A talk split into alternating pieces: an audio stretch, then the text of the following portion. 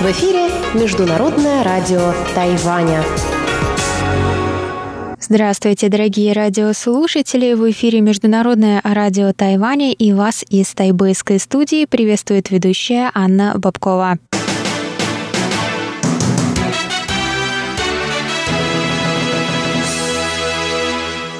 Сегодня среда, 12 августа, и мы начинаем наше ежедневное вещание с выпуска новостей сегодняшнего дня, а также вы услышите тематические передачи «Среды», «Китаеведение. Устная история» с Марией Ли, «Новости экономики» с Андреем Солдом, а также повтор передачи прошлой недели «Звуки города» с Валерией Гемрановой и Иваном Юмином. Я вам напоминаю, что на коротких волнах вы можете слушать нас на частоте 9490 кГц с 11 до 12 UTC и на частоте 5900 кГц с 17 до 17.30 UTC. И, конечно, в любое время вы можете зайти на наш сайт по адресу ru.rti.org.tw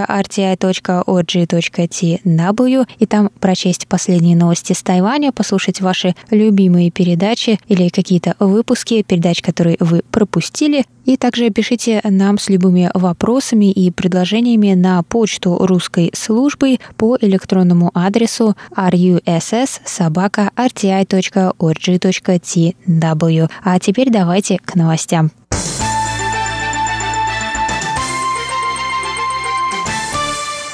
Министр здравоохранения и социальных служб США Алекс Азар посетил 12 августа мемориал экс-президента Ли Дэн Хуэ, который ушел из жизни 30 июля. Алекс Азар находится с визитом на Тайване с 9 августа. Азар поклонился мемориалу и оставил следующие слова на мемориальной стене. Демократическое наследие президента Ли навсегда останется двигателем отношений США и Тайваня. Вместе с Азером мемориал посетили министр иностранных дел Китайской Республики Джозеф У и глава Американского института на Тайване Уильям Брент Кристенсен. Во вторник Азер выступил с речью в Государственном Тайваньском университете и сказал, президент Ли – великий человек не только в истории Тайваня, но и в истории Азии и мировой демократии. Его демократическое наследие сделало Тайвань лидером свободы, экономического роста, а также здравоохранения. Бывший вице-президент Тайваня Чен Дяньжэнь рассказал, что стороны также обсудили сотрудничество в разработке вакцины и лекарств против коронавирусной инфекции. Визит Азара на остров – первый со стороны члена американского кабинета за последние шесть лет и делегации такого уровня с 1979 года.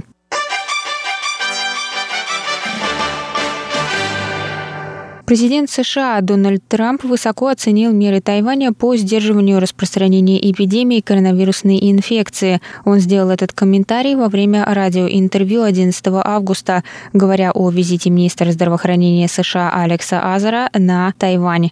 На вопрос о том, есть ли какой-то скрытый смысл в визите Азара на остров, он заявил, что Азар находится на Тайване для обсуждения проблемы пандемии коронавирусной инфекции. Он также добавил, что не имеет плана посещать Тайвань.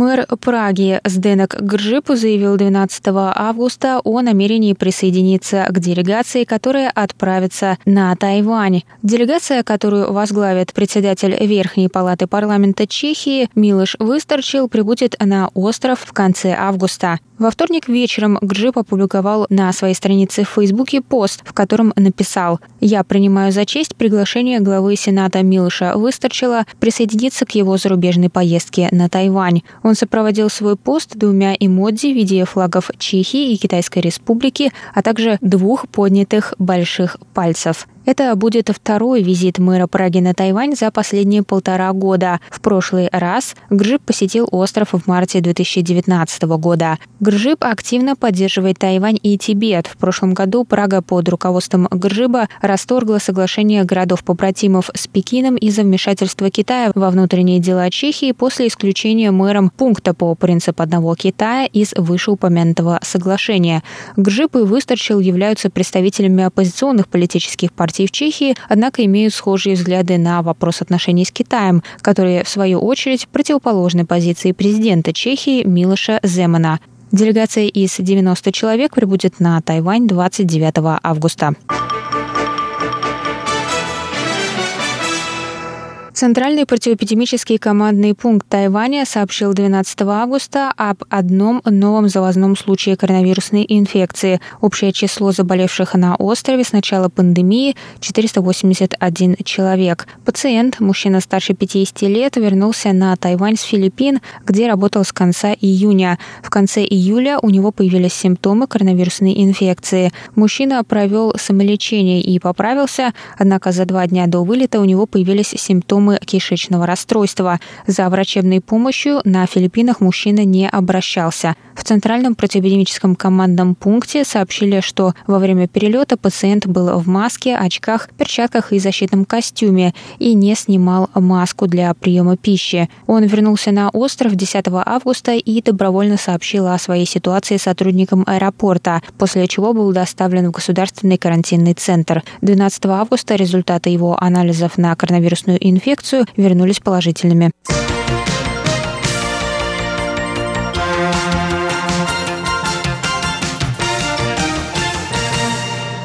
24 детеныша зеленой морской черепахи были спасены на пляже в Кендине и выпущены в океан 9 августа. Только вылупившиеся черепашки были замечены на пляже Давань, ползущими в сторону ближайшего отеля вместо океана, рассказали в Национальном музее биологии океана и аквариуме. Черепашек заметили сотрудники отеля. На вызов приехал ветеринар музея Ли Цзунсянь, береговая охрана и смотрители национального парка Киндин. Маленькие черепашки могут погибнуть от изнеможения, если потеряются по пути и не достигнут воды, поэтому спасательная группа как можно скорее выпустила детенышей в океан. Количество черепах, откладывающих яйца на пляжах острова, снижается с каждым годом. Среди причин эксперты называют увеличение количества людей на пляжах и брошенные рыболовные сети у берегов берегов, которые мешают черепахам выходить на берег, рассказал Ли. Таким образом, черепахи стали чаще делать кладки на других островах, в том числе Сяолютю, Панху и острове Орхидей. В Киндине зеленые морские черепахи были последний раз замечены в 2017 году. Ли попросил общественность не оставлять лежаки и другие личные вещи на пляже, а также закапывать ямки в песке, чтобы не мешать вылупившимся детенышам.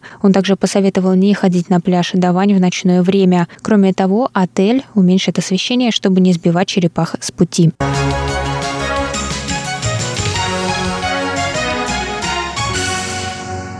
Это был выпуск новостей за среду 12 августа. Для вас его провела и подготовила ведущая русской службы Анна Бабко.